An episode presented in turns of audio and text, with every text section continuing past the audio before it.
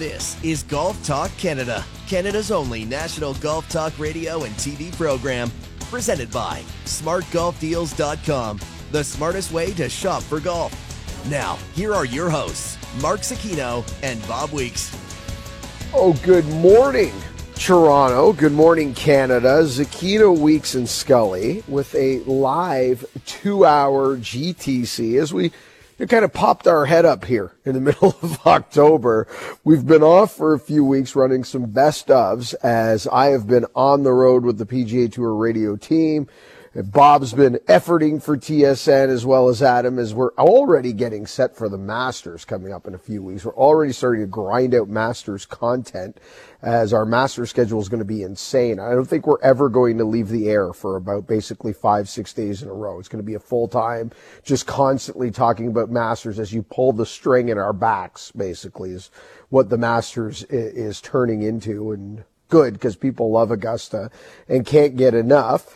But with the PGA Tour being at Sherwood Country Club this week and Tiger Woods defending his Zozo championship from last year, his 82nd PGA Tour victory, we thought we'd stick our heads in and give you a live GTC. And there's been a ton that has happened in the world of golf the last couple of weeks. Bob, it's crazy. I mean, like we take a couple of weeks off, literally, and you could do a six, seven hour show blindfolded with the amount of stories and, and just, and some of it is off course that is just as mind boggling as some of the stuff we've seen on course. There's so much to talk about. And I guess, first of all, how are you this morning?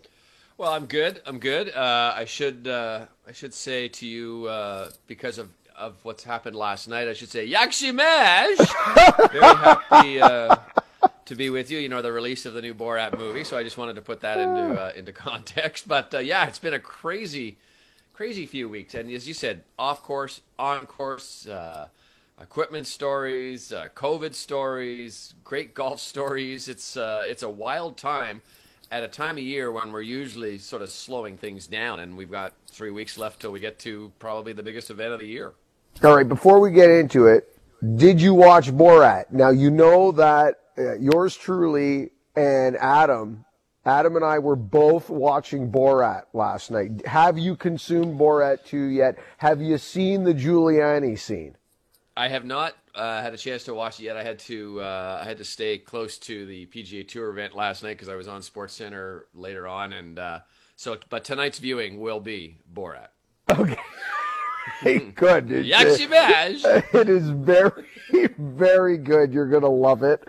Uh, absolutely, absolutely ridiculous. There are some multiple laugh out loud moments. I think I need to watch it again because uh, there were some times where I was laughing and I and I missed the follow up joke. So yeah, I think I'm going to have to watch it again. So. Um, crazy show. We will jump into the Zozo. We will hear from uh, Justin Thomas, who is uh, sitting atop of this leaderboard. Uh, and we also will hear from Tiger Woods, who had a bounce back Friday at Sherwood Country Club. But there are some things to talk about Tiger wise that uh, I don't know what made the light bulb go off a little bit, Bob. And I'm gonna, I, I certainly want want to hear your take on those. Um, I had the opportunity in the last few weeks uh, before I left for Vegas to visit Dentonia Park Golf Course. There are there are some items going on with our city courses that we'd like to get you caught up with. I was there just to kind of do a piece on how important our city courses are and my attachment to Dentonia Park and the city courses as where you know where I grew up playing golf. I know Bob, your first job in the golf industry was with the city courses, and also the things they do post golf season uh, to make those properties open and welcoming to. Um, you know, the non-golf community in months like November, December, January, February, March, etc. Uh, so we spoke with Goran Mitrevsky, who runs the city golf courses for the city of Toronto. We're going to run that interview for you. Uh, we're going to do winners, weird, and what. We're going to have stardom, situm. We got to get you caught up on our Golf Talk Canada master schedule because it's crazy. It's off the charts. So we'll get you caught up on that. But first, let us jump in to some news and headlines. News and headlines are brought to you by the Mackenzie Tour, PGA Tour Canada. Tomorrow's stars today. All right, Bob. Uh, off the top here, we had three kind of positive uh, COVID tests in the last couple of weeks. Dustin Johnson, Tony Finau, and Adam Scott. I think the first thing that leaps out to me and why maybe some of these are getting a little bit more attention than some others is because of the size of the names here. These are all stars in the game of golf. These are all recognizable names to just casual sports fans and not necessarily just golf fans. So I think maybe, I don't want to call it out of perspective, but for lack of a better term, maybe they got a little bit more attention than, than say three previous positive tests. But I'm going to take the cup half full on this one, and I'm going to say that, hey, these tests, again, from what I've read, are positive tests from guys that were away from the tour, doing their own thing on their own time, and the tour can't control that. Am, am I looking at this wrong? Are you looking at it the same way? What's your take? Uh, yeah, more or less. I think the I think you know uh, the guys all got tested at the golf tournament, but before they got to the golf course, if that makes sense. You know, they were like like Dustin Johnson was in Vegas and felt crummy, so he went and got a test and positive. Um, we don't really know anything more about him. He was technically allowed to play this week because they have a 10 day quarantine situation there. Um, and then uh, Tony Finau was the one who came out and sort of talked about it and said what a rough ride it was for him he really suffered. And he said, you know, he's a very active guy. He's got a big family. He's always playing golf. He's always exercising. But he was flat in his back for five days. Um, so it's no no laughing matter here. But you're right. The, I think the biggest part is that there's been no spread on the tour amongst tour players, caddies, officials, whatever. You see a lot of other sports where you know one or two people get it, and then there's nine people with it. I read a story last week about the uh, Yale hockey team where 18 of the 19 players had it. Wow. So, um, so it's uh, it's a good sign if there is such a good thing in this time with COVID that they've been able to keep it uh, keep it very limited, um, and the guys have all followed through and isolated and done all the stuff they're supposed to do. I mean, who wouldn't like isolating for 10 days in Las Vegas with getting $75,000 from the PGA Tour to do so? So that's not a bad way to do it if you if you have to get if you have to isolate with COVID, that's not a bad way to do it.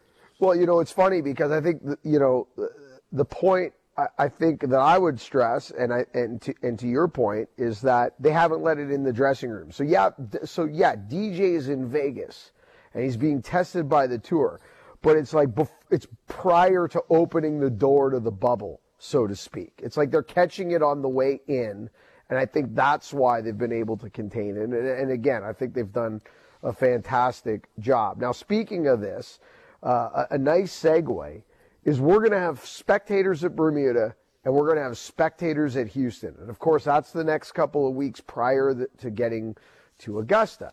The Houston one, to me, Bob, is more of the um, the one I'm paying attention to. And the reason I uh, reason I say so is that Bermuda has very very strict guidelines on how you can even enter the country. Uh, you've got to test negative uh, prior to even being allowed really into that country. And they've they've had hardly any cases at all in Bermuda because um, they didn't want to open up. It's such a small island. You start getting you know a few dozen cases in Bermuda, and that few dozen turns into a few thousand overnight, and that's not a big island. Next thing you know, probably everybody on the island has it. So they've been very tight on that. So having some spectators at Bermuda, not that big of a deal. Houston, different scenario. And some players like Phil Mickelson, have suggested, hmm, maybe I don't want to add this extra layer of risk right now, with all due respect to Houston, because you go to Houston to prep for Augusta, something goes wrong in the sense that you come in contact with it, and all of a sudden you're out of the Masters field. How many players do you think are looking at this right now having second thoughts? Uh, I'll bet you quite a few are. It's it's the old prevent defense, right? I mean, just right. if, if, you don't, if you're not there, you can't get caught. And like you said, Bermuda, you know, boy, lucky, lucky for those people who live on an island, whether it's Bermuda or Prince Edward Island, or friends out there, or somewhere like that, where you have, a, you know, New Zealand has done a great job, probably the best job of anyone, shutting it all down. So I wouldn't be as worried there. But you're right. I don't know what the situation is, how close fans can get to. Um, to the players at Houston. Uh, I believe they're all being people are being tested, just like even a temperature check or something before they come in. Uh, but but you're right. I, I, think Phil has has a legitimate case to to, to make there that uh, maybe you just want to skip that week and sit up on the practice range instead. Yeah, like if Houston was the week after Augusta, I think you know most, and and you were Yeah. committed to going to play, wouldn't be a big deal. But you're going to sit out the Masters, probably not. We'll see. All right, Donald Trump news. Uh, regardless of what you think of him politically south of the border, he has a magnificent lineup of golf courses. This one surprised me, Bob. It, it surprised me because you know, if you followed the story of Trump International Scotland on the coast there in Aberdeen, uh, in the northeast part of Scotland, um, there has been, although the golf course itself has been uh, celebrated in terms of how great a, a venue it is, with the neighboring, uh, um, uh, what's the word, like community for uh, it's it's been a bit of a it's been a bit of a soap opera from day one. Shocked that they greenlit another Trump development. They're building another 18 holes at Trump International adjacent to the existing property. Did this surprise you? That this got the rubber stamp and he's got the green light to start bulldozing and going ahead with another golf course? It did to a certain extent. You know, this this was a very the first course was a very very contentious one. Lots of locals uh, opposed it. The the the big thing they were saying was this was going to wreck the sand dunes, and the sand dunes are a natural, obviously. Uh, phenomenon out there. They, there was some some people who didn't want to sell their houses. Uh, I mean, it was a real contentious issue. And this, to me, doesn't really have so much to do with the guy who owns the golf course. This is uh, development versus environment, and this happens at a lot of places. I I played golf uh, maybe about a month ago now with Doug Carrick, and he said you wouldn't believe the number of golf courses that just get turned down because of environmental concerns, and and rightly so. You know that's probably a good thing that that that, that happens. You can't just keep digging it up, but. Uh, it's it's economics versus environment, and I guess uh, in this case, out in Aberdeen, uh, the uh, the economics won. Yeah, it won this time for sure. It's interesting because he also had issues in Ireland at Doonbeg um, with a snail that was native to the property that lived in the dunes. They wanted to change a few holes and make some development when he bought Doonbeg and uh, was told, uh, no, you can't touch those. You can't make the changes you want because of this snail that lives on the property. So, I mean, it's a constant, but I, I'll tell you one thing. I played the original uh, Trump International there in Aberdeen. It is absolutely spectacular. So I do expect another incredible 18 hole uh, layout there in Scotland. Okay, Koepka out of the top 10 in the world. Tyrrell Hatton in the top 10 now. Uh, one on the European Tour, playing wonderfully. So he's in the top 10. Maybe a dark horse for Augusta. We'll get into that a little bit in the second half. Uh, big news out of Bryson DeChambeau. Do you see the social media post, Bob, uh, of him Yeah. carrying it? Yeah. Who hasn't? Unbelievable. Carrying it over 400 yards uh, in practice right now. He is not actively on tour. He went home to do two things gain more weight and experiment with longer shafts. He's now carrying it over 400 yards, and we have yet to get to the limit on shafts at 48 inches. Rory McIlroy experimenting with a longer shaft as well. Trust me, I followed him at Shadow Creek. Experiment going sideways. Rory looks awful. Bryson looks like he's turning into a bigger, incredible Hulk. Where where you where you think this is going? I think Bryson should stay on the path. I think Rory should get off it immediately. Uh, yeah, I think that there's a big chase now amongst a lot of top players. We've seen Phil trying to experiment with a 47 and a half inch driver. Uh, he won the Champions Tour event and finished dead last in driving accuracy, which is only only only Phil can do that, right? Um, Bryson hit it over 400 yards. I did carried it 400 yards, I should say, Yes. and I did see that there was a 20 mile an hour helping wind, um, which aided it just a touch, I guess. But um, it's it's an experiment. It's a science experiment, and, and I think it's going to work for some guys, and it's not. And that's always been the case. There have always been long hitters and short hitters. And I, when someone says to me, "Well, everyone's going to be hitting hitting it long," I say, "Go look at the career PGA Tour money list and tell me who number three on the all-time career PGA Tour money list. Do you know who it is? Number three. No, I do not. It is Jim Furyk, who has never hit it over 300 yards probably in his life, right? There so go. there are ways to get the ball in. There are tournaments and courses where guys can still survive, but certainly there is a big chase for for distance right now. And you're, as you point out, for Rory, not working all that well. But you know who you know who already uses a 48 inch driver, right? Brooke Henderson. play for years. Yeah, exactly. Yeah, exactly. She So and, she and more often than not, she chokes down on it. Yeah, she's down to about a 45 inch driver. Right, You're right. right. It's All right, on the other side, we're going to take a look at the Zozo Championship. Sherwood Country Club, of course, Tiger Woods, five wins at, at uh, Sherwood, five second place finishes at Sherwood, opening with a horrible round of 76 on Thursday, but he was 10 shots better yesterday. We'll hear from Tiger. We'll hear from the leader, Justin Thomas. We'll jump into the PGA Tour next. This is Golf Talk Canada. This segment of GTC was brought to you by SmartGolfDeals.com, the smartest way to shop for golf.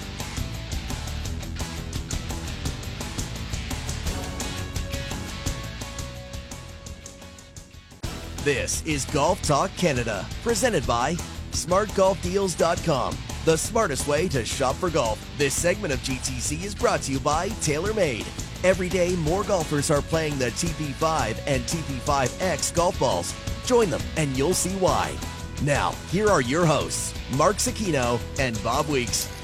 And welcome back to GTC as the PGA Tour is just north of Los Angeles, Sherwood Country Club, Zozo Championship. I don't know, Bob, did you see Wayne Gretzky selling his mansion for the second time this week inside the gates of Sherwood? Did you catch that? yeah, it's uh, listed for 22.5 if you guys want to put a bid in. I gather Well, you I might, figure might if you- a little less. Yeah, well, if you and I and, and, and Adam pool our money, maybe we can bring in Rydell, throw his dough in there, and, uh, you know, maybe get a Canadian discount for Wayne, maybe? Who knows? He might he might give us a chance to swim in the pool or something for that for that money. It's a pretty nice spot though, I'll say. Uh, Justin Thomas sits on top of this leaderboard with rounds of 65 65, kind of clicking on all cylinders. Good for a one shot lead over Dylan Frittelli. And Lanto Griffin. Lanto Griffin has played some very uh, good golf, high quality golf. It seems week in and week out in the last. Uh, several weeks. Uh, continues to play well here with 66 65, one off the lead. Patrick Cantlay playing well again. Scotty Scheffler playing well at 12 under par, two back. Abraham Ancer, Harris English, Bubba Watson, who is uh, coming off the uh, lowest round uh, he's had in over two years with the 63 yesterday. Tyrrell Hatton uh, continues to play well. Of course, uh, won a couple weeks back on the European Tour and threatened at Shadow Creek.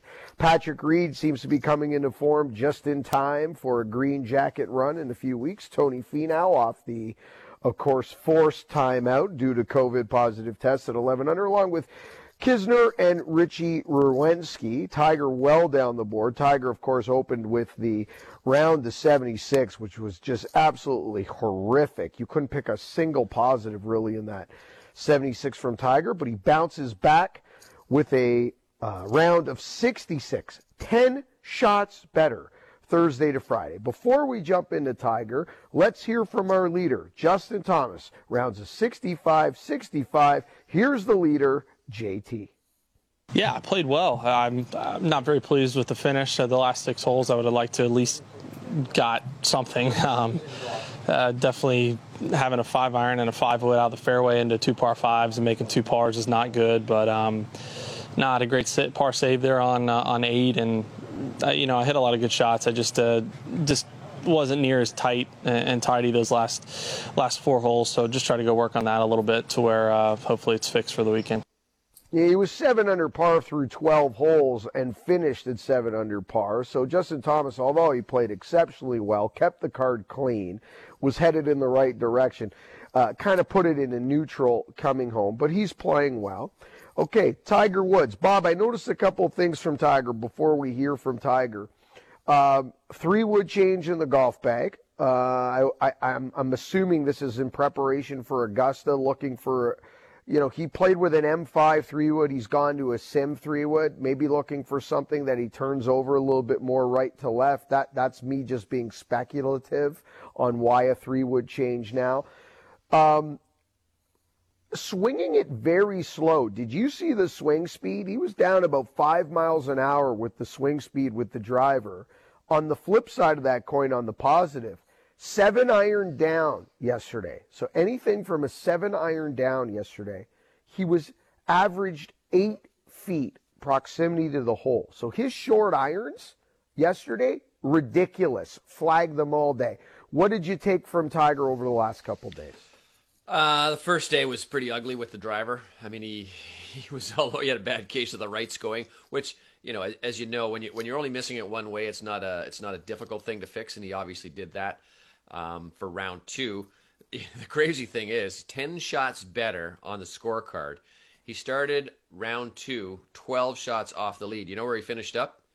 12 shots off the lead. there were 20 rounds yesterday of seven under par or better, only eight rounds over par and there were 18 bogey free rounds. So it's I mean Tiger Woods round was was so much better on uh, on uh, Friday compared to Thursday. He looked he looked to me a little bit more in sync. He looked to me a little bit more comfortable. He still had a couple of hiccups I thought with the short game, missed a couple of you know makeable putts and had a couple of funky chips. Uh, but but really so much better from round one to round two.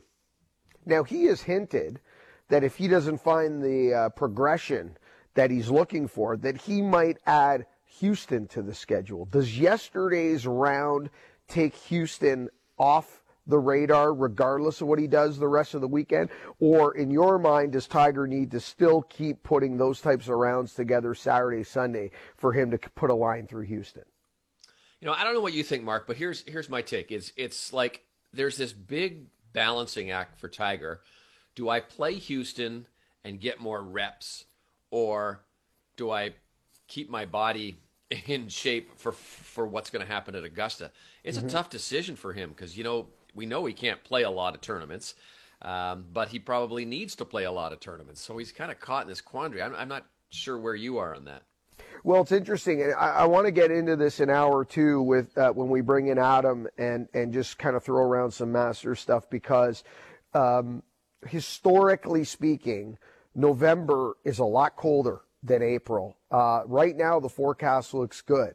But if that number drops to where it traditionally lands by the middle of November, it's going to be cold. It could potentially be damp. Really changes the uh, perspective you have on this year's event. Tiger said yesterday, Bob, to your point, I, this is a quote. I feel like I haven't played much. Guess what, Tiger? You haven't. Yeah. But that's the balancing act that you're referring to, Bob. And I don't know if anybody really knows the formula or the answer, including Tiger. Okay, before we put a bow on this, let's hear from Tiger Woods after that round of 66. Play the par fives better. Um, yesterday was uh, not uh, not not very good, and uh, when you got five par fives, and uh, basically you can get to every one of them. To play them that many over par yesterday, uh, you know, I played them better today, and consequently, you know, shot 66. I think the over, just overall, I hit the ball so much better. Uh, yesterday was was not that sharp, and today was a lot more sharp and a lot more crisp and clean. Now you got to keep it in the fairway, Tiger, if you're going to take advantage of the par fives. And, and to Bob's point, I think Bob's uh, point of just missing it that wide off the tee speaks directly to par five scoring. You can be the longest player in the world, but if you can't keep it in play off the tee and give yourself a look, all that distance means nothing on the par fives. We'll see what Tigers got for the final 36. On the other side, we're going to switch gears a bit. A story that may be, uh, might be a little bit more local for Toronto, but if you're listening around the country, this could be a story coming to your neighborhood shortly.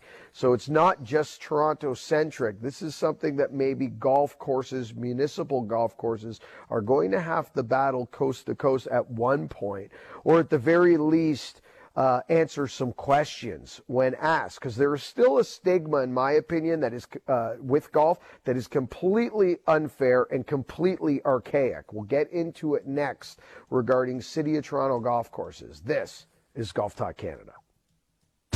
This segment of GTC, presented by SmartGolfDeals.com, was brought to you by TaylorMade. Every day, more golfers are playing the TP5 and TP5X golf balls. Join them, and you'll see why.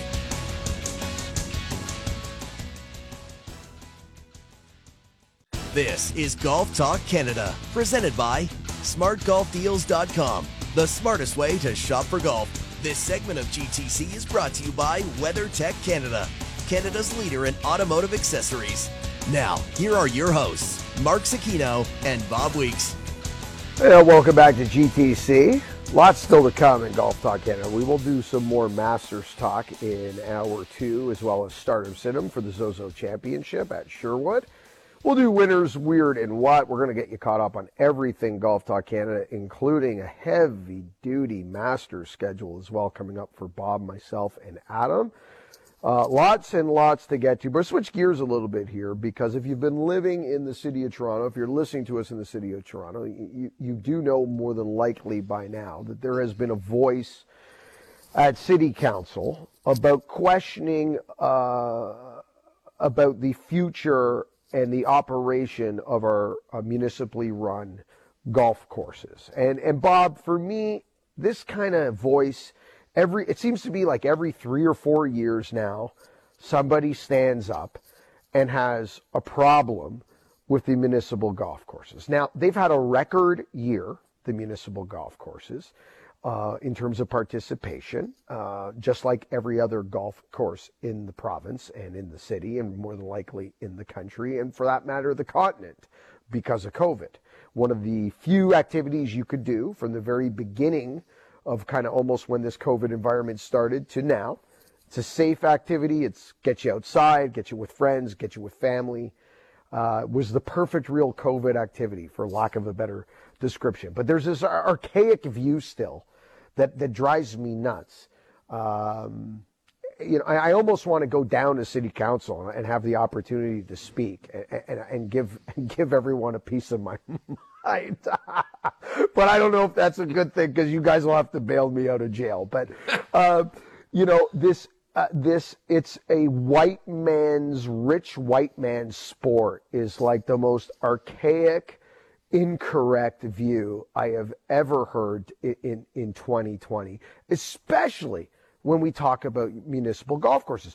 Municipal golf courses, the, the best thing they do is give an opportunity for everybody to access golf at a reasonable price in the city. You don't have to be a member of a country club. Know a person who's a member of a country club. You know, I started when I was seven years old at Dentonia Park, and we're going to run an interview with uh, Goran Mistrevsky, who runs the city golf courses, coming up here momentarily, about my beginnings at Dentonia and the importance of Dentonia Park and, and what they're doing uh, outside of just regular golf to introduce golf to uh, different portions of the community, etc. But Bob, you wrote a letter uh, to John Tory.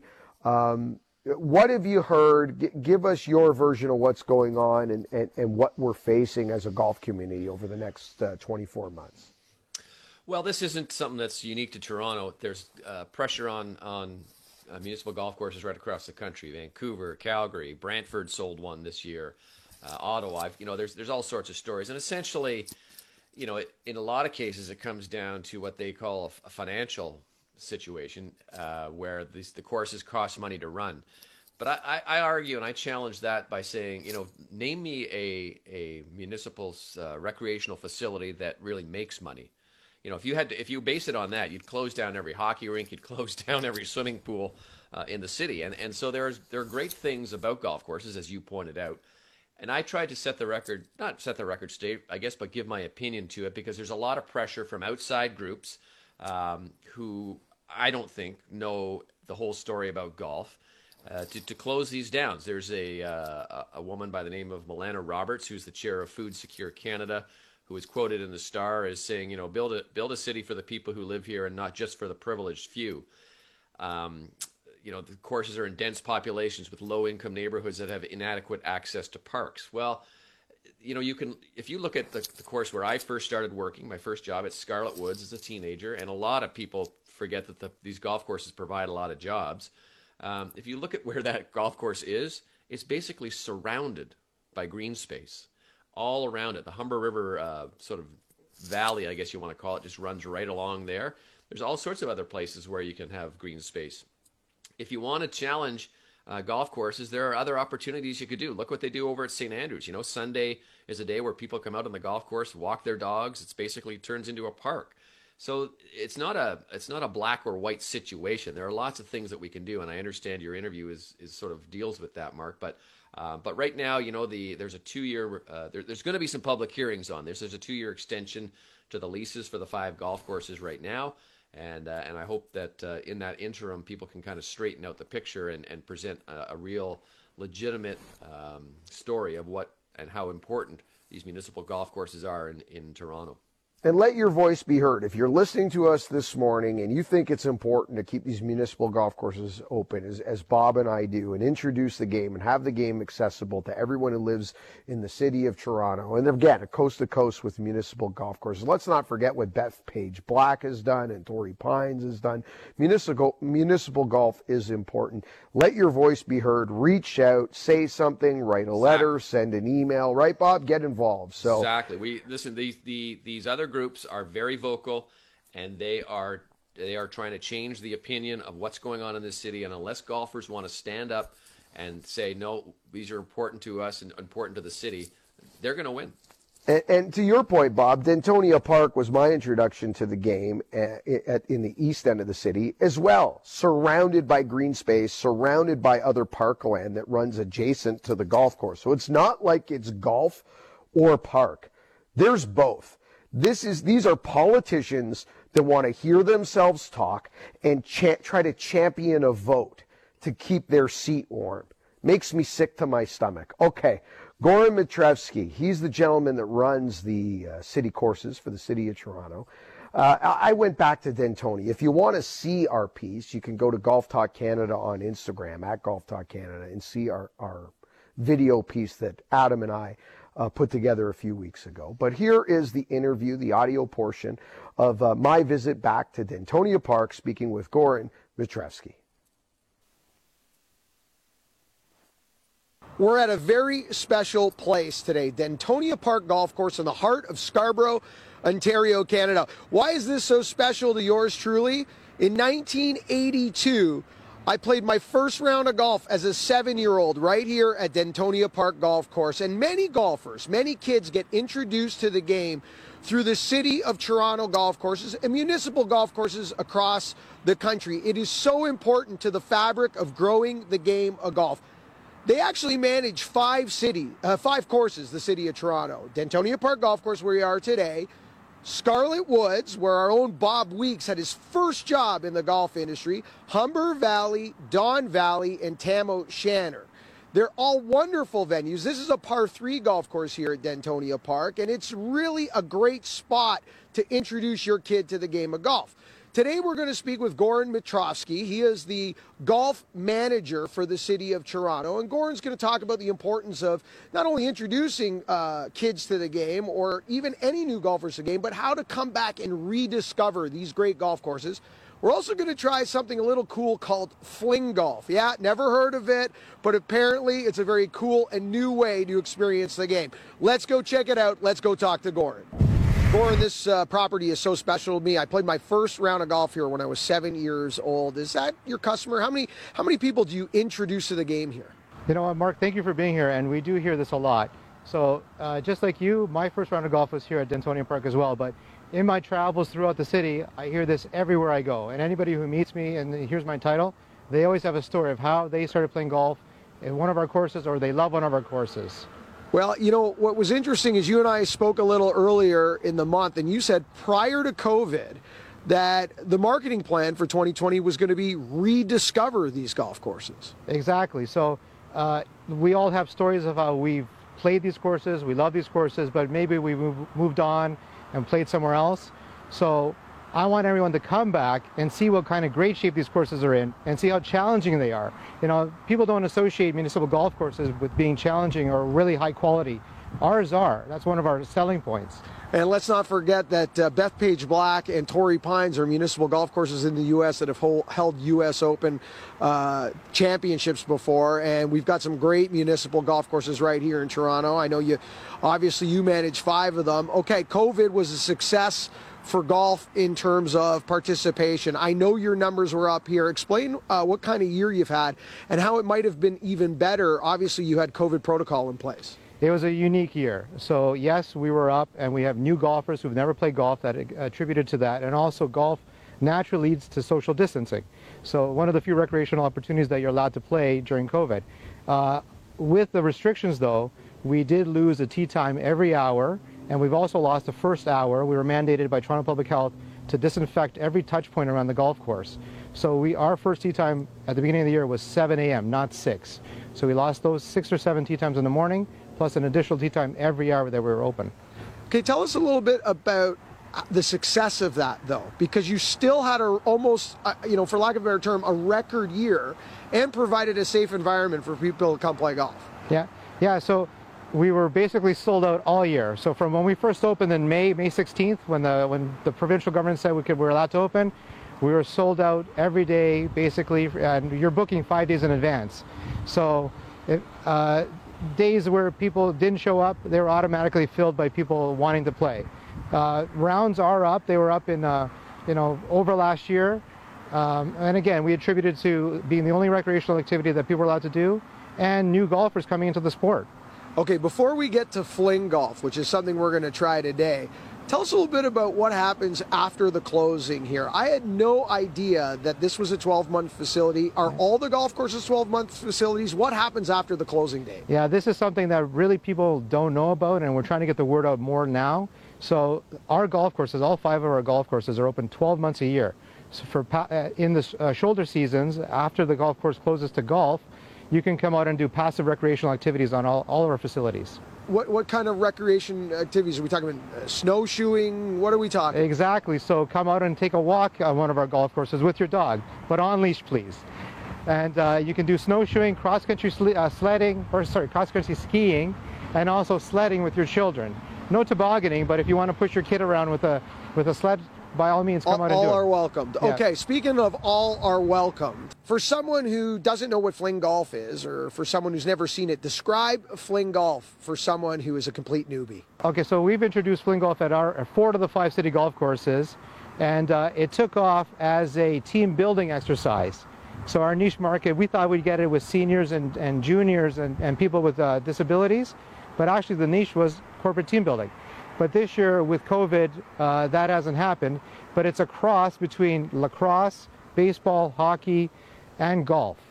You use one stick for the entire round. You pitch, putt, and drive with this one stick. All right, and if you've ever played golf before, or if you've never played golf before, can you still play? You can play it. Usually the learning curve is about 10 to 15 minutes, and you'll be flinging it like straight and uh, and putting and pitching no problem. They say the biggest challenge facing the game pre-COVID was the time consumed to play around a round of golf. How long does it take to play a fling round versus a regular round? Here at Dentonia, we can play a fling round in about an hour and a half. All 18 holes. Wow. Okay, so a third of the time, Yep. half of the time, roughly, to play around. All right, Probably a third. Gordon, thank you so much for having us. Absolute pleasure. Can't wait to come back here in the spring and play some golf with you. Thank you. You're welcome back anytime, Mark. What a special place. Stirring up some ghosts to be back here. Just remembering my mom or my dad bringing me out here, playing with childhood friends. And what a cool experience to play fling golf. Uh, if you've never played the game of golf before, you want to try something different, or you just want to get out on a golf course, what a cool way to be introduced to the sport. Looking forward to coming back next spring, maybe next summer, getting out them wedges, working on the short game right here at Dentonia Park. Well, that sold out every single day, five golf courses across the summer, and there's people that want to shut them down. Give me a break. Pull your head out of your rectum. On the other side, I will put a bow on hour one with Bob, and we will tee up hour two. This is Golf Talk Canada. This segment of GTC, presented by SmartGolfDeals.com, was brought to you by WeatherTech Canada, Canada's leader in automotive accessories.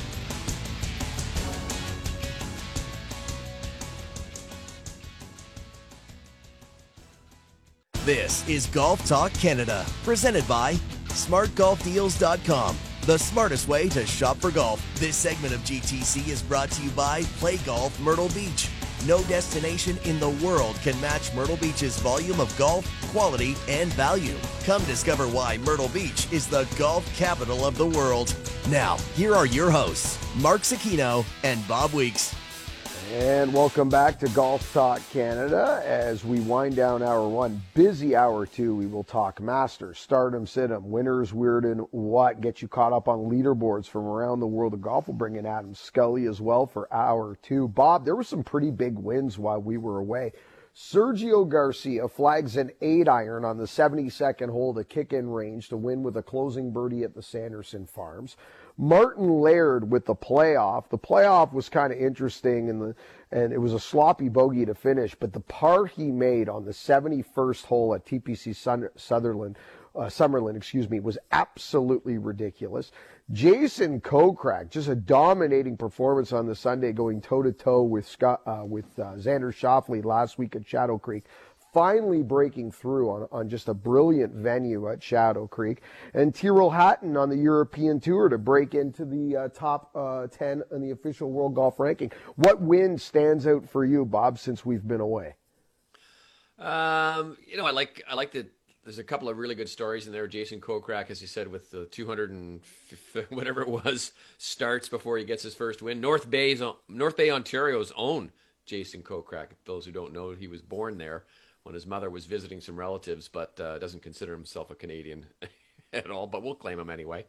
Uh, but I, I, think Sergio's win because I, I sort of felt like Sergio was a little bit lost in the woods for a while there, and he's been playing some really good golf. And I, that that's the one that stands out for me. I don't know about you, but that one sort of stood out for me. I know he's your doppelganger, so it might be a lot of people might think that you won that tournament.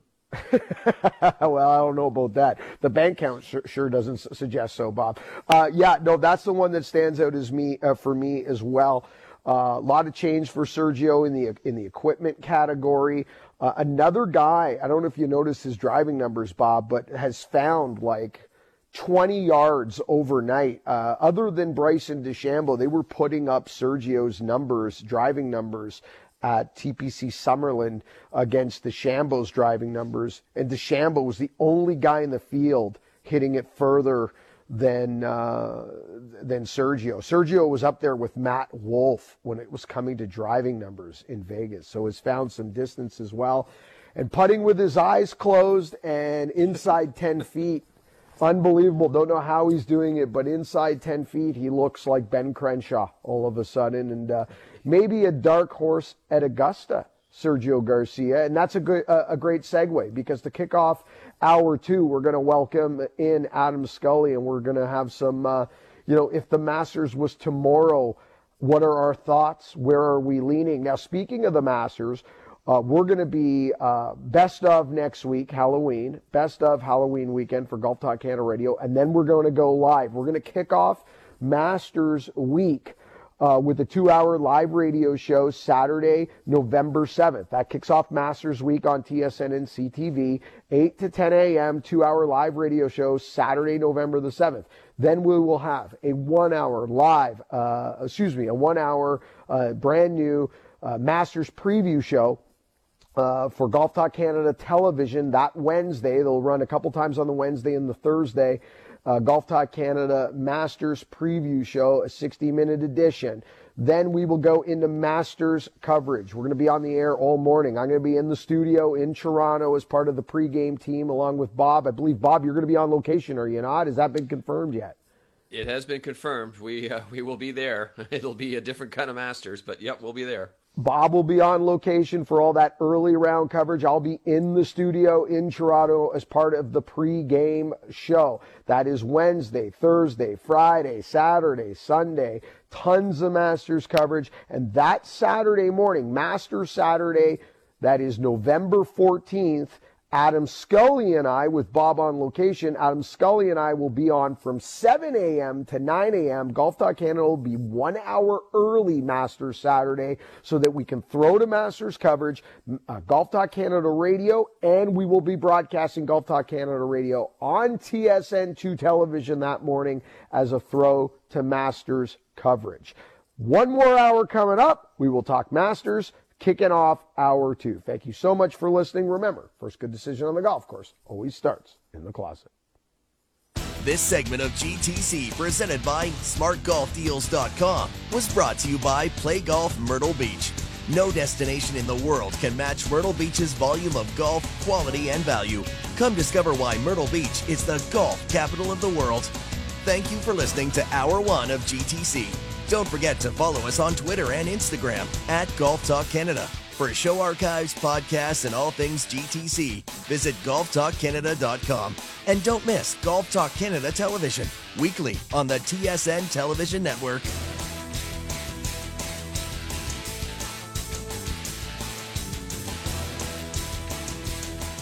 This is Golf Talk Canada, presented by SmartGolfDeals.com, the smartest way to shop for golf. This segment of GTC is brought to you by Picton Mahoney Asset Management. For over 15 years, our focus has been on helping Canadians stay invested in all market conditions, including this one. Now, here are your hosts, Mark Zecchino and Bob Weeks. And welcome back, hour two Golf Talk Canada. We will do stardom situm, winners weird and what, leaderboard updates from around the world of golf, and uh, again get you up to date on our upcoming GTC and Master schedule. But welcoming in now for hour two, master producer himself, Mr. Adam Scully. Skulls, it is never too early to talk about the Masters. It seems like the Masters and the Ryder Cup you can just talk about 12 months a year. It seems that we always do. But before we start getting into some Masters stuff, and I've got something that I need to throw by you and Bob that I have kind of stumbled across. But before we do, I need your review, your Borat 2 review. Well, first of all, boys, a eximas. Um, but uh, I, I got to say, I'm sitting here in my maskini and uh, thinking about what I just watched and spent an hour and 40 minutes watching last night. There were definitely, Mark, as you said, in hour one, some laugh out loud moments, some cringeworthy moments, some moments where hopefully you didn't have a plate of food in front of you. But uh, Bob, enjoy your viewing tonight, uh, and I'm looking forward to hearing your review next week. Uh, sounds good. And by the way, guys, I also wanted to sh- a big a big shout out to a good pal of mine, Drake. Today's Drake's birthday. I just wanted, you know, we're we might be watching the movie together, but Drake turns uh, 34 today, so there you go. Wow. Well, there you go. 34 years old for Canada's leading spoken word artist. You know, he I- that's my. in, Fa- he, he grew up in Weston, Weston, Ontario. Did he really? Wes, I didn't Yeah, know he that. Spent some, Oh. spent some time there anyway. Yeah. All right, there you go. Okay, boys. Uh, something before we get into uh, some Masters stuff. Well, this is Masters related. I, I want to toss this at you guys because I've been uh, working on an essay uh, to Bob's suggestion. Uh, Bob gave me a great idea because I was looking to do add one more essay for uh, for Augusta, and Bob suggested about well maybe there's a topic or maybe there is an idea around you know how how or if shorter hitters can now uh, still compete at Augusta. It just got me thinking because, you know, I think we're probably all leaning, and let's go around the table here before I, I come to this assumption. But my assumption would be, unlike when we were picking US Open or PGA, you know, we all kind of went, oh, you know, Webb Simpson might have a chance. We all kind of liked a, a, a Webb Simpson uh, potentially to win and whatnot. When it can't, when it comes to Augusta, are we all right now leaning towards a bomber or multiple bombers? Bob, let's start with you. Like, are you is your mind going that way? Not looking for names, not looking for picks, but when you're thinking about Augusta and who's going to get the job done, are you leaning are you leaning that way more so than the other majors? Uh, yeah, I think so. You know, it's it's it's certainly one of the criteria, and maybe the most important criteria, but it's not going to be the only thing I choose or look at. I think there's got to be more to it because I, don't know if there's a course that kind of examines you from every angle than more than Augusta National. People talk about it being a second shot golf course. People talk that you need to be really good putting.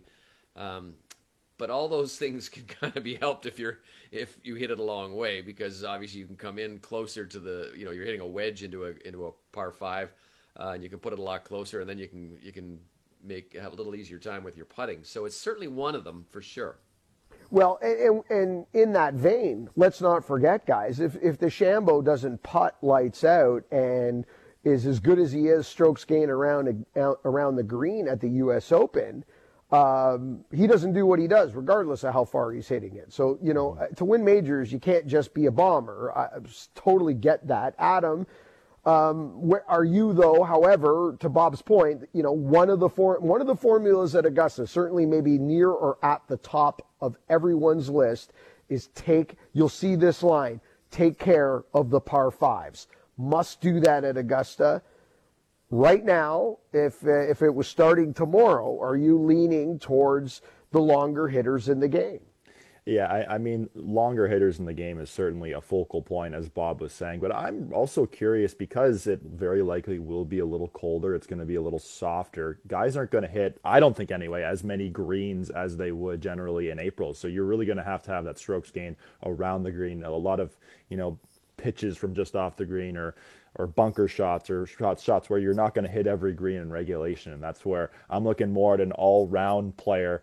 And uh, once we give our picks, you won't be surprised with my pick because he's had some great results in majors, but still hasn't won uh, his first one just yet. Okay, so this is a great segue of what you suggested there about it being potentially cold because, okay, I, so I've been poking around for this essay and I stumbled across some interesting numbers and I want mm-hmm. your opinion. So since Tom Fazio went into Augusta in 2002 and started to tiger proof the golf course, started in 2002 uh, kind of went in again and did it to another six holes in 2006. They've tweaked ever since. It's gotten extremely long. But, but since 02, since the tiger proofing commenced, um, we've had four Masters champions that you would categorize as the bottom half of driving distance, potentially the bottom third of driving distance. Uh, 2003, Mike Weir, our own Mike Weir. 2007, 2008, Zach Johnson and Trevor Immelman. 2016, Danny Willett. Uh, 2011 was Charles Schwartzel. He's kind of middle of the road, so I throw him out because he wasn't in bottom half. He wasn't top half. He was smack dab right in the winner, in the middle. So let's go with those four that would be below the middle in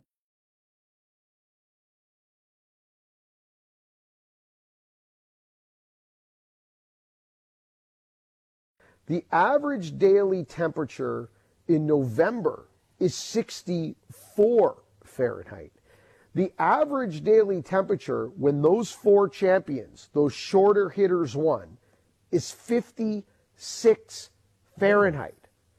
So the colder it gets, the more likelihood that a potential shorter hitter wins. Why? Well, logic would suggest, and Tiger Woods hinted on this in his Zozo Championship press conference, that it gets so cold and the ball goes nowhere that not even the longer hitters can take advantage of it. It becomes a putting and pitching contest. So, my question to you guys is this. If that's the case, could we potentially see a Webb Simpson or somebody like that this year? Or have we broken through another distance barrier? Have we now gotten to the point again? Because, guys, where we are this year with Bryson DeChambeau, Matt Wolff, Sergio Garcia's new distance, Rory chasing distance. Have we broken through another distance barrier that we are now into another new generation and we can throw out the numbers I just threw at you. And these guys are hitting it so dramatically further this year than they were last year or the year before that those numbers mean nothing. Adam, where are you at with this? Have I touched on something with the cold weather or have we broken through another distance barrier that is going to make these numbers obsolete? Yeah, I, am the one thing I'm really curious about, you know, with all these distance numbers is how much of it is going, how relevant is it all going to be at Augusta in three weeks? You know, given how firm the fairways are going to be, given that we're in overseeding season, is is it going to play relatively soft? How much rollout are you actually going to get on the fairways? I mean, if you're flying at 403 like Bryson is, it really won't matter. But yeah, I, I, I really think that you're going to need all facets of your game as always at, at the Masters. But I believe that the colder it is, it really brings in everyone where maybe more par fives become three shot par fives if, if the wind picks up, etc. Bob, have we broken through a distance barrier where those numbers and that math I gave you can be lit on fire, or is there still credence to this with an overseed, potentially damp, potentially very cold? That everybody's playing this golf course is a big long beast. Yeah, I still think you know, the longer the guys hit it, the the, the better chance they're going to have in a general sense here. So, I think that while those guys won uh, during cold temperatures, which is a fascinating stat, I love that stat by the way. Um, it's I, I still think that the guys now compared to when those guys won are so much longer that they're still going to be able to take advantage of it. I don't think it opens the door all that much more. But going back to the point I made earlier, which is um, you still have to have uh, a complete through the bag game to win at Augusta National. You can't just be long, but I still think those guys will have an advantage. Okay, I don't want to jump into this too much because we will be doing this on November 7th with a Masters draft as part of our Masters two hour preview Saturday morning radio on November 7th. But right now, uh, give me a favorite and a dark horse. I'm going to put Bryson, guys, still as the favorite. He has sh- proven to me that every time he puts the ball on the ground, he has a chance to win. I don't expect that to be any different this time around. I expect him to have a chance to win again. I will put him as the favorite. My dark horse, Matt Wolff. Uh, he's had a couple of rough weeks, but previous to the last couple of weeks, he has played some very consistent golf. This, he, he proved at the U.S. Open that, he, that the stage itself does not uh, scare him. Uh, the big stage of a major like he did at the U.S. Open. I think he's going to have some wiggle room at Augusta more so than he had at uh, Winged Foot. So right now, just off the top of my head, I'm going favorite Bryson, my dark horse Matt Wolff, Bob, favorite dark horse right now if it started tomorrow. You know, favorite is a guy that it's hard to believe he's a little under the radar, but it's the number one golfer in the world, in Dustin Johnson. I still think uh, he's got such a complete game. Now we'll see what happens after he comes back from this little break, but you know he's been inside the top ten in his last four starts, tied for second last year in that three-way tie for second uh, last year behind Tiger Woods. So I, I still think, man, Dustin Johnson is uh, is is a guy to to watch out for. And if you're going to go for a little bit of a sleeper, I mean, it's hard to pick sleepers when they're in the top 20 in the world, but uh, but I like Patrick Cantlay. I think going back to what I said before, he he shows at times that he has that complete through the bag game. Tied for 10th or tied for 9th last year. So he's a, he's a guy I think that uh, to keep an eye on. Uh, Adam, starts tomorrow. I'm asking you for your pick right now. If it started tomorrow, give me your uh, give me your favorite and give me the guy you're looking at that uh, that maybe wouldn't pop to the top of everybody's uh, radar. Yeah, if it started tomorrow, another player who was in that three-way tie for second behind Tiger Woods last year, Xander Schauffele. 13 majors played, seven top tens. Uh, that runner-up finish last year at Augusta, despite an opening round of 73. I really like Xander Schauffele. As a dark horse, again, it's it's hard to call this guy a dark horse per se. He's won the tournament twice, but Bubba Watson, he's playing some great golf. Top 12 finishes at Augusta the last two years. He's rounding into form. That T7 last week at CJ Cup. Obviously, the round he had yesterday. Bubba Watson can be a good dark horse pick as well if you're looking for some value. Yeah, two-time champion uh, seems to be getting it at the right spot. New driver in the bag with his name across the top. Uh, curious thing, guys, as well on the Xander Schauffele pick from Adam. If a bomber isn't going to win and it is going to be somebody else that kind of checks those other boxes, who's leading the PGA Tour right now in strokes gained around the green?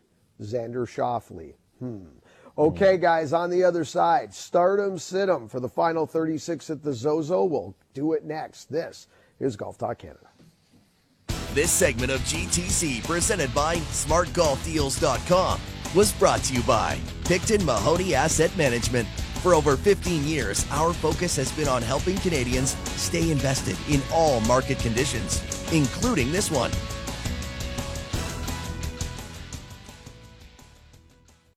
This is Golf Talk Canada, presented by SmartGolfDeals.com, the smartest way to shop for golf. This segment of GTC is brought to you by Woodington Lake Golf Club, proud home of PGA Tour Canada's Ontario Open.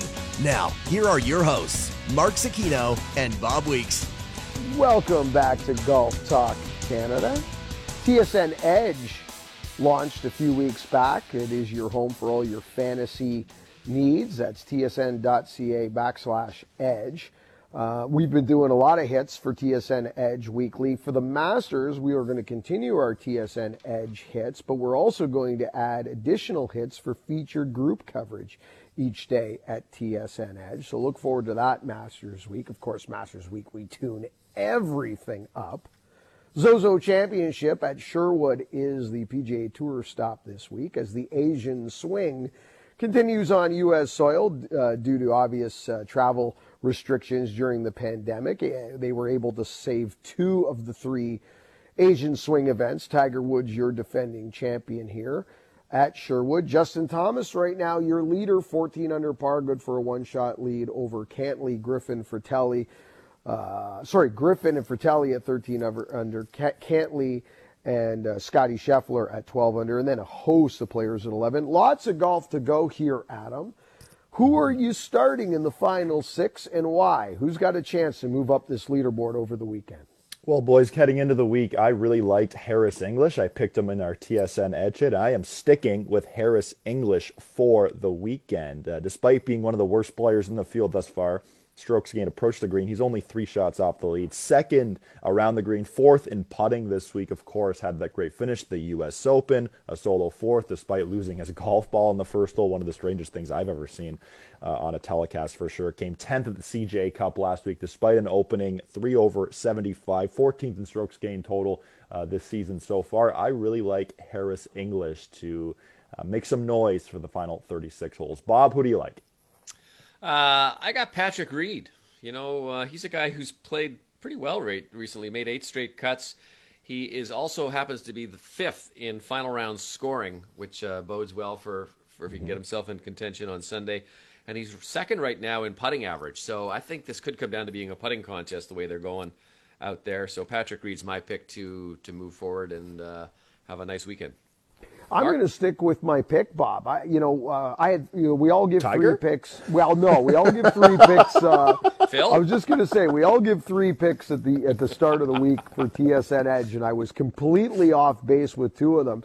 And the reason I kind of went with Tiger and Phil this week, I'll give you my logic, but, but, but behind getting or picking the two kind of uh, old veterans was a Tigers got five wins and five second places at Sherwood, and you don't really need to hit your driver at Sherwood. It's not it's not a ballpark where it's a driver's golf course. It's an iron play golf course, and who gets hot with the putter. So I thought, well, if Tiger's going to do anything on a golf course, it's going to be a golf course where you necessarily don't have to be great with the driver. I went with him here because of his history.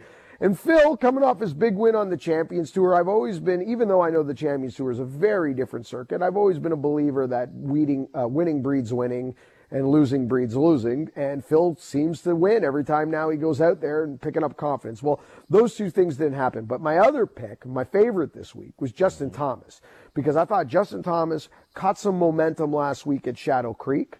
Uh, I also think that right now, with the exception of Bryson DeChambeau, and with the exception of DJ, because to Bob's point in the previous segment, we really don't know where DJ is right now with world number one because he's been forced to take some time off.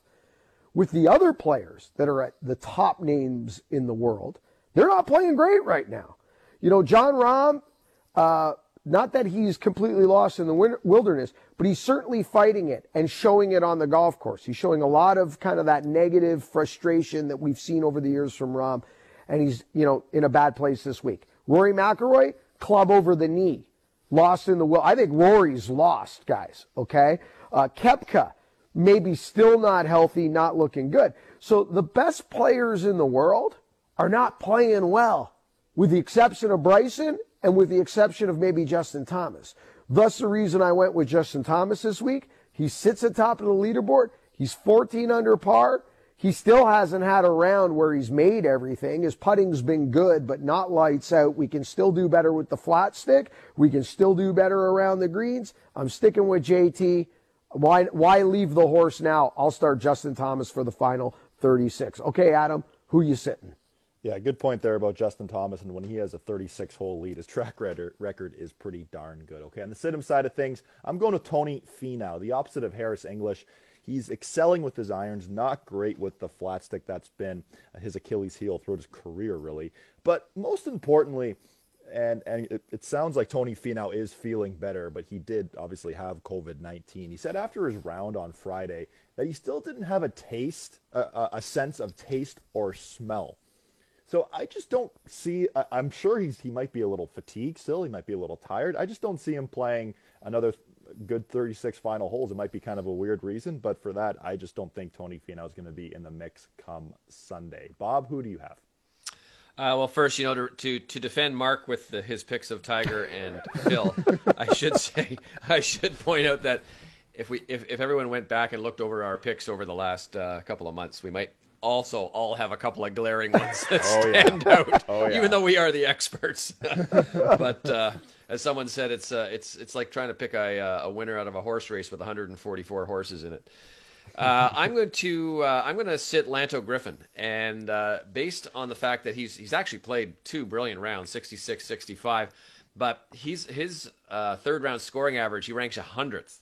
So that's not a good omen going into a Saturday on a uh, on a day when there's lots of people going low. So for for that sole reason, uh, I'm just going to sit Lanto. Bob, I think that's a smart pick. I was with Lanto last week on the Saturday of the CJ Cup, and he did exactly what he did this week, uh, which was string two good rounds together, to your point. And on Saturday, the hole went away. I mean, the hole actually shrunk on Lanto Griffin. So uh, I don't know what's in the water there, but I think you've hit the nail on something for third round scoring for Lanto Griffin. Uh, I'm going to sit Dylan Frittelli, guys. So Bob and I both taken the two players that are currently in second, and we're both putting them on the pines. For Dylan Frittelli, it's a very simple uh, formula as to why I'm doing this. Like Bob, there was just one uh, thing or two things that jumped out at me that I didn't like, and for me, it's easy. He only hit six fairways yesterday, but made over 100 feet of putts. That's a dangerous formula. Hit it sideways, but I'll just make everything. That doesn't add up. If you're going to ride the hot putter, that's one thing, because once in a while you're going to run into a round or a stretch of holes over four rounds of golf where you don't make everything. That's just the game of golf. You can't make everything for four days in a row. I've only seen that once or twice in my entire life. Uh, so it's important that when you do get that round where you don't make everything, that at least you're putting the ball in the fairway and at least you're putting the ball on the green. He's not doing that. So when the putter gets cold, either today or tomorrow for Frittelli, that round's going to make him go on the wrong direction on this leaderboard. I'm going to sit Dylan Frittelli, who's currently one shot off the lead. All right, boys, on the other side, my fi- favorite time of the show. We've had three weeks off. Where will we go with three dub winners, weird and what? We will find out next. This is Golf Talk Canada. This segment of GTC, presented by SmartGolfDeals.com, was brought to you by Woodington Lake Golf Club, proud home of PGA Tour Canada's Ontario Open.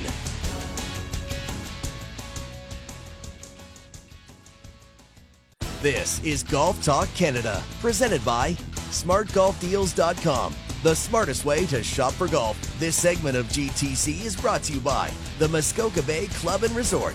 Live, stay, and play. Now, here are your hosts, Mark Zecchino and Bob Weeks. Welcome back to GTC as we bring you a brand new live show here on a Saturday in October. Next week will be pre recorded, then we will jump into our master schedule, which is heavy duty. We'll get you caught up on that coming up on the other side. But now it is our favorite time of the show three dub winners, weird and what. And Weeksy, this week the T, sir, is yours. So, so what do I do? Just aim for the pond? No, you're not supposed to hit it into the water. But you hit it into the water. I know I hit it into the water. Well, why do they even have water if you're not supposed to hit it there? Because it's fun! We're having fun! Ah! Look, it went further than your ball. All right, guys, my uh, my winner this week is uh, the USGA. Mark, you'd like that, right? Oh, jeez, hold on. I can't wait to hear more. Yeah.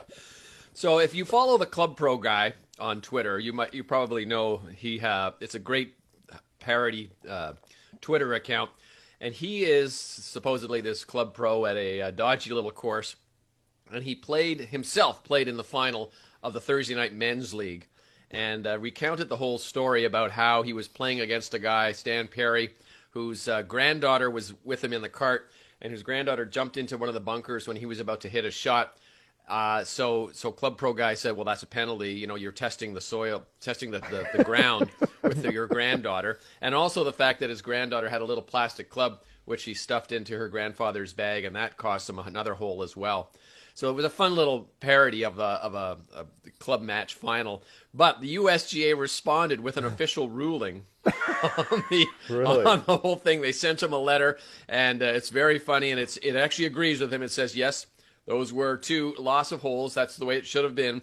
But at the end, it said that uh, uh, we uh, we think that you're basically uh, it's we we we wanted to express our distaste for your conduct in this match. and, the, and the rules official says in my entire 26 year tenure with the USGA, I have never been confronted with this level of pettiness and poor sportsmanship. You are an embarrassment to your profession and a stain on the game that we all love, which is equally in parody. So, if you want to go and find it, uh, just go and look for a Club Pro Guy. I thought that was a uh, was a real good one. That's good. Uh, and my uh, my weird this week is: Did you guys see the shank that Jon Rahm hit? Oh yeah. Oh, oh. Now he's hit a couple of these before, and I was trying to think, and I'm going to put this out to you: which PGA Tour professional do you think shanks the ball more than others? And it's, it's I'm, amazed that you see this quite often on the PGA Tour, but this one by by Rahm was a pretty good one. But who would you say, Mark? Who would you say shanks it more than anyone? Off the top of my head, and I haven't seen one in a long time, but uh, if we go back about 10 years ago, he was good for a, a good one or two violent ones a year. I would, I, I remember Ian Poulter with a few, Exactly. Bob. You- I, that's the first name that comes to mind for sure. Scully, would you you agree with that one? Yeah, Poulter or Webb Simpson's hit a couple of beauty hosels. I mean, the Ryder Cup in 2012 on Yes, the I remember threes, that. He screamed one way right. But Bob, that shank by Jon Rahm. He also had one last year on the eighth hole at Augusta National. Remember that? That's right. That's right. That's right. He's had a he's had a couple of dandies out there, and uh, just goes to show you that everyone is uh, is vulnerable to the Yep. dreaded shank. Yep. Uh, and my what this week is uh, what is it that Brooke Henderson can't do? Is there anything she can't do? So she's been sitting at home taking a little bit of time off, and she decided she would take something up that would, would help her, you know, maybe with her with her game. So she learned how to juggle, and she put up a, a video of her on her uh, Instagram account and on her her Twitter account of her juggling, and it's again flawless. And so I have challenged her. She's only juggling with three go- three balls, mind you, but I said I expect by the U.S. Open that you should be having four balls in the air at the same time. So uh, another, of course, another one of them feather in on fire too, Bob. One of those golf balls should be on fire. the- That's right. That's right. The flaming uh, the flaming torches. That'll be next in her itinerary. So uh, so there you go. That's my uh, winners weird and what. And I've lost. Who's next? I'm sorry. I believe the tee is Mark. mine. Okay, Mark, you go ahead. Let us know what's happening. I'll answer the question. You want answers? I think I'm entitled. You want answers? I want the truth. You can't handle the truth. My winner, guys, is uh, our lefty duel duel last week on the Champions Tour. Mike Weir, with a chance to win leading into Sunday, goes toe to toe with Phil Mickelson.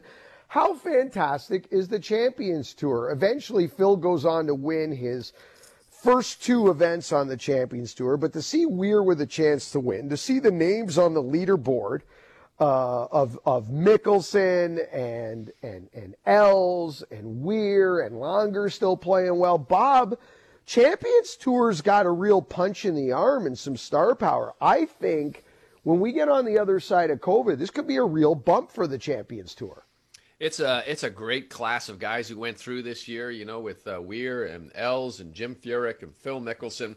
And as Phil pointed out, these guys have been playing against each other since college days. And the interest, most interesting thing about that, the third time in the history of the PGA Tour or any PGA Tour sanctioned event that lefties have finished one two.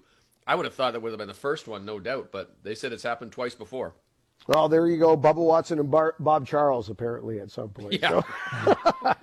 My weird this week, uh, you know, last couple of weeks, guys, I worked uh, the Las Vegas double dip for PGA Tour Radio. The first of those two weeks was TPC Summerlin for uh, the Shriners for Hospitals Children Open. Did you see the finish for Martin Laird? It was one of the best pars I have ever seen on the 71st hole. That very difficult par three that uh, if you remember a few years back, Jonathan Byrd had an ace in a playoff to win. So that's that hole's got some history. But Martin Laird with the I guess the block swing of the of the season so far with the water left on that par 3. He hits it 30 40 yards right. Chips it underneath the trees, squibs it onto the green, knocks in a 20 footer for par. We think the whole thing's over and he gags it on the 72nd hole with a horrible bogey, only to win it in a playoff for Martin Laird. Adam, did you see the finish I'm referring to? If so, how good's the par on the 17th, and how pathetic is the bogey on 72nd hole? You know what? That final round for Martin Laird was an absolute roller coaster. How about the bunker shot he hit, plugged Yes. in the lip? He looked dead. Yes. Like it almost looked like he was going to take an unplayable lie. What's he do? He sort of Yes. he slaps at it, rolls in like a putt. What a victory for Martin Laird! His first win in a number of years. That was one of the great finishes during this fall stretch. All right, my unique, uh, my what this uh, week is what a unique spot, Shadow Creek. I don't know if you uh, gentlemen have ever had a chance to, to be there on property. I've actually had the opportunity to, to play Shadow Creek a couple times uh, on my previous ventures, but uh, working it this past week, four days around Shadow Creek for PGA Tour Radio. It's a very unique and special spot. You know, Tom Fazio hired uh, by uh, by uh, the Wynn Group there to uh, to build uh, a high roller exclusive property that he didn't want to feel was in the desert. And when you walk around that golf course, without the mountains, guys, you'd swear to God you're in Georgia. You'd swear to God you are in North Carolina. It doesn't look like the desert. Nothing is out of place. It is. It's very similar to walking around Augusta National in the sense that the greens are perfect, uh, the cuts are perfect. Uh, I mean, it is Disneyland for golf. I, I felt like I was waiting for It's a Small World after all to start playing in my head walking around there. The players absolutely loved it. Uh, Rory McIlroy said, I wish we could come play here every year. And he wasn't the only one that said that. Impossible to get galleries around that golf course. So I truly believe from a PGA Tour perspective, this is a one off unless somebody like the MGM group decided we want to be a part of the PGA Tour annual- annually and we're going to do like a VIP thing only where we're not going to have galleries to the, to that extent, etc. Because it, it is one of the tightest pieces of property to navigate your way around in terms of radio, TV, people. So you could never have like a full blown tour event there. But what a special spot. And if you're out there listening and you're making your way to Vegas in the next year or two and you want to play golf, uh, it's a it's it's a little bit pricey, a little hard to get on, but if you can do it and treat it more like a Pebble Beach type of thing, where it's something you might do once in your life, it is well worth it. All right, Adam, winner's weird and what, sir? The tea is yours. Yeah, well, I, I had the coffee. I got to activate the calves, and I got to step on one here. Come on, baby. That's what I'm going to do today. Hit bombs and attack the pin.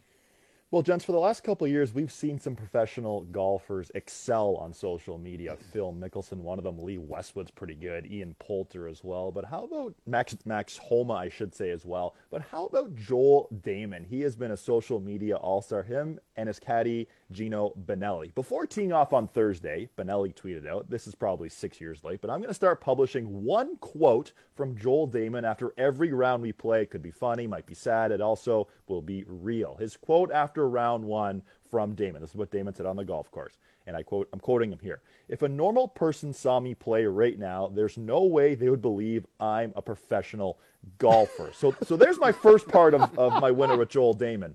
Then Dahmen tweets out this inspirational video with the Rocky soundtrack with the caption, The Quest for 170, it, implying his ball speed getting it up to 170 miles per hour. Bryson's was only 211 miles per hour. And then did you guys see yesterday, 15th hole, there's a smattering of fans standing by one of the homes there at Sherwood. He makes probably a 20 foot putt and yells, Are you not entertained? Bob, for me, Joel Dahmen, an overall winner this week. He's been a great character the whole time. All I mean, for his entire career. Uh, I liked when some guy said to him, "Don't you think you can uh, you can become like a, a, top ten golfer in the world?" He says, "No, not a chance. I don't hit it far enough." just, uh, just, just boom. Okay, well, th- thanks for sharing that. You know, I think it's great. And boys, it's it's funny, you know, looking at Dahmen's quest for 170 and Bryson hitting 211 miles per hour on that 403 yard carry. As you guys know, I like to try to hit bombs. And when I was getting fit for new irons that Taylor made a couple weeks ago, I hit some drivers. I wanted to just uh, see my settings. And without, I wasn't going after it, I should say, but my ball speed got up to 168. So Ooh. I'm trailing Bryson by a lot. So, Mark, I know I'll be uh, pumping the protein shakes in and I'll be about 260 pounds by uh, GTC next year. What do you think about that? Not good. Um, my weird this week, Rory McIlroy. So we discussed this a little bit, but the club snap on Thursday, he got an awful break off the tee on the 18th hole. His tee shot way right. His ball bounced back what seemed to be about 60 yards. hit a shot onto the fairway, and then a pretty mediocre wedge, and he snapped the club. And every once in a while, these these tour guys get really PO'd and and they they lose it. But it was the way that McIlroy snapped the club. He didn't do over the knee like Patrick Reed a couple years ago at Pebble Beach. He sort of leaned on the club and it sort of snapped in two. And we've seen Rory have some unique circumstances with golf clubs. We remember the 2015 WGC uh, Cadillac Championship at Doral when he frisbeed his four iron about 80 yards into the water at the 2016 Open Championship when he he threw his three wood over his shoulder and it actually broke the shaft and the head almost like a hockey stick breaks right where where the shaft and the the club head meet. So McIlroy really has some unique ways of breaking clubs, doesn't he, Mark? Yeah, I was there in, uh, at Doral in 2015, Adam. I was working PGA Tour Radio. That was my first year on the play-by-play team, mm. and I was there for that. And and uh, uh, President Trump at the time, uh, who you know obviously he wasn't president, he was about to run. He uh, he put one of his divers in that pond to retrieve the golf club for Rory. I remember that, and you know I've broken a club once in my life. Uh, I felt so embarrassed for doing it after the fact. I've never done it again. It's such a stupid thing to do. I love Rory. I love his honesty. I love how transparent he is. But his history with breaking, tossing, and etc. Too much for me. I, I wish he'd quit it, and I hope he doesn't learn the hard way. Because I don't want to sound like an old man waving his finger at a bunch of kids right now. But I tell you, I have seen people hurt themselves accidentally breaking clubs, and it is not pretty when you cut something you're not intending to cut with a broken shaft, etc., not advisable. I like the soft helicopter toss to an open part of the golf course. That is my new old man uh, frustration move. Okay, okay, I like that. Actually, when uh, when my dad plays uh, and starts to get starts to lose it a little bit, he, he, he just starts to whistle. So I, I think everyone should start whistling instead of uh, instead of throwing like clubs.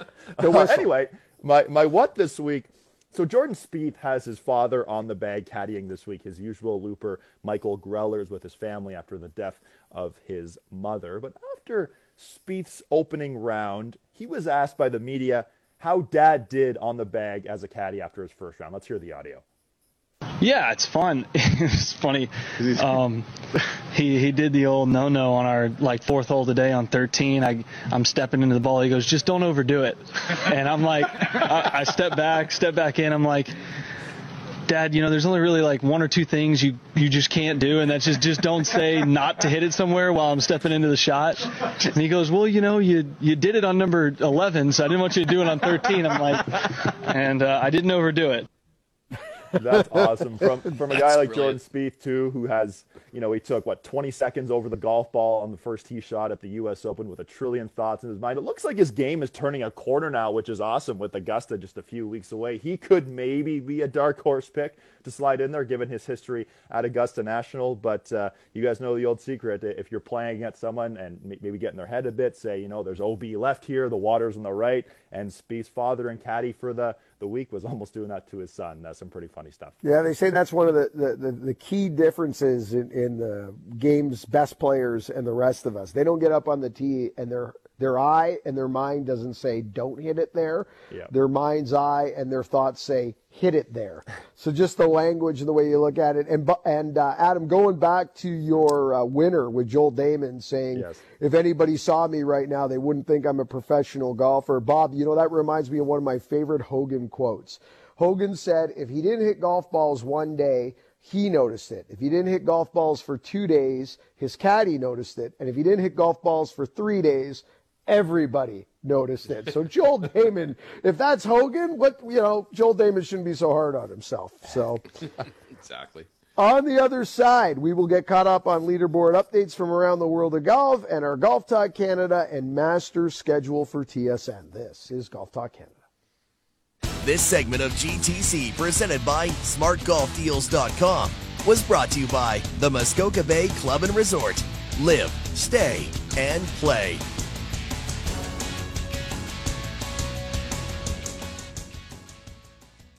This is Golf Talk Canada, presented by SmartGolfDeals.com, the smartest way to shop for golf. This segment of GTC is brought to you by Adidas Golf. ready for sport. Now, here are your hosts, Mark Zecchino and Bob Weeks. All right, let's quickly get you caught up on leaderboards from around the world of golf. LPGA Tour Drive On Championship. They're in Reynolds Plantation in uh, Georgia. Ally McDonald, she is your leader, 10 under par. Alena Sharp in this one, playing well, 5 under. She's 5 off the pace. European Tour, they're in Italy for the Italian Open.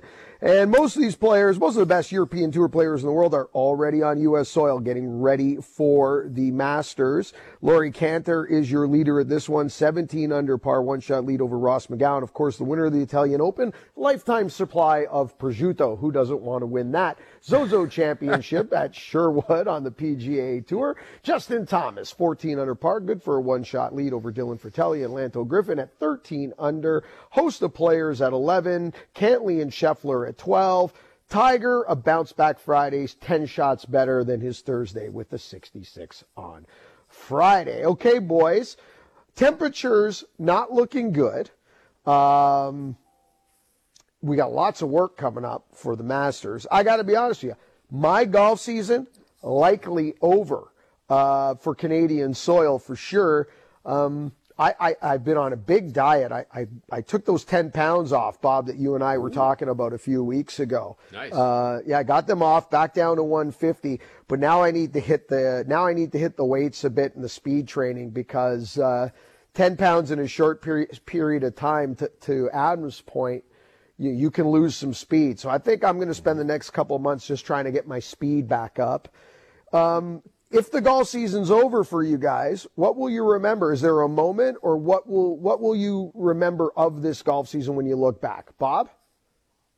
Uh, well, yesterday was such a great day, 23 degrees. I got uh, we had a little uh, Masters pre tournament with uh, Duffy and Puffy and Jamie Rydell up at uh, Coppenwood, and I walked oh. off there thinking that that would probably be the last day for me because I'm not big on playing when it's six degrees out.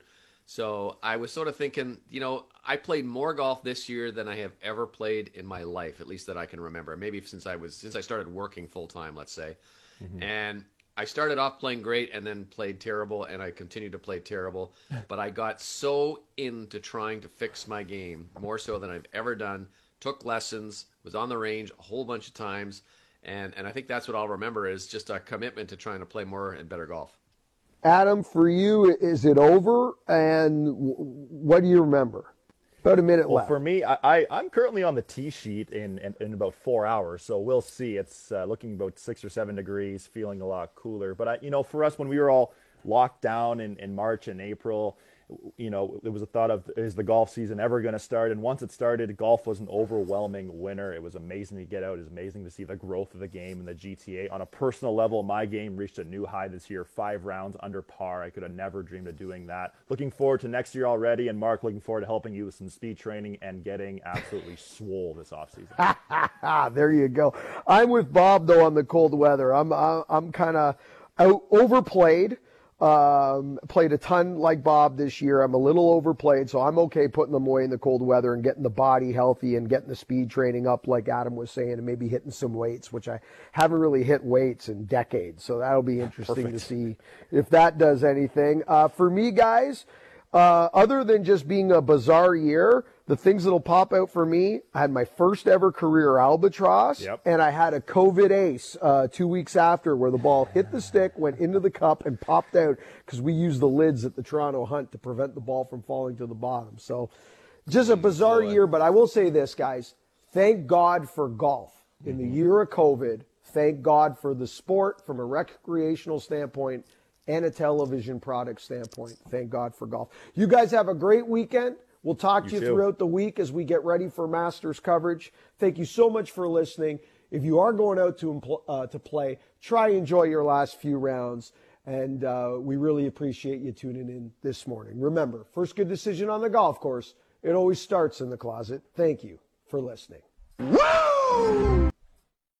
This segment of GTC, presented by SmartGolfDeals.com, was brought to you by Adidas Golf, ready for sport. Thank you for listening to GTC. Don't forget to follow us on Twitter and Instagram at Golf Talk Canada. For show archives, podcasts, and all things GTC, visit golftalkcanada.com. And don't miss Golf Talk Canada Television weekly on the TSN Television Network.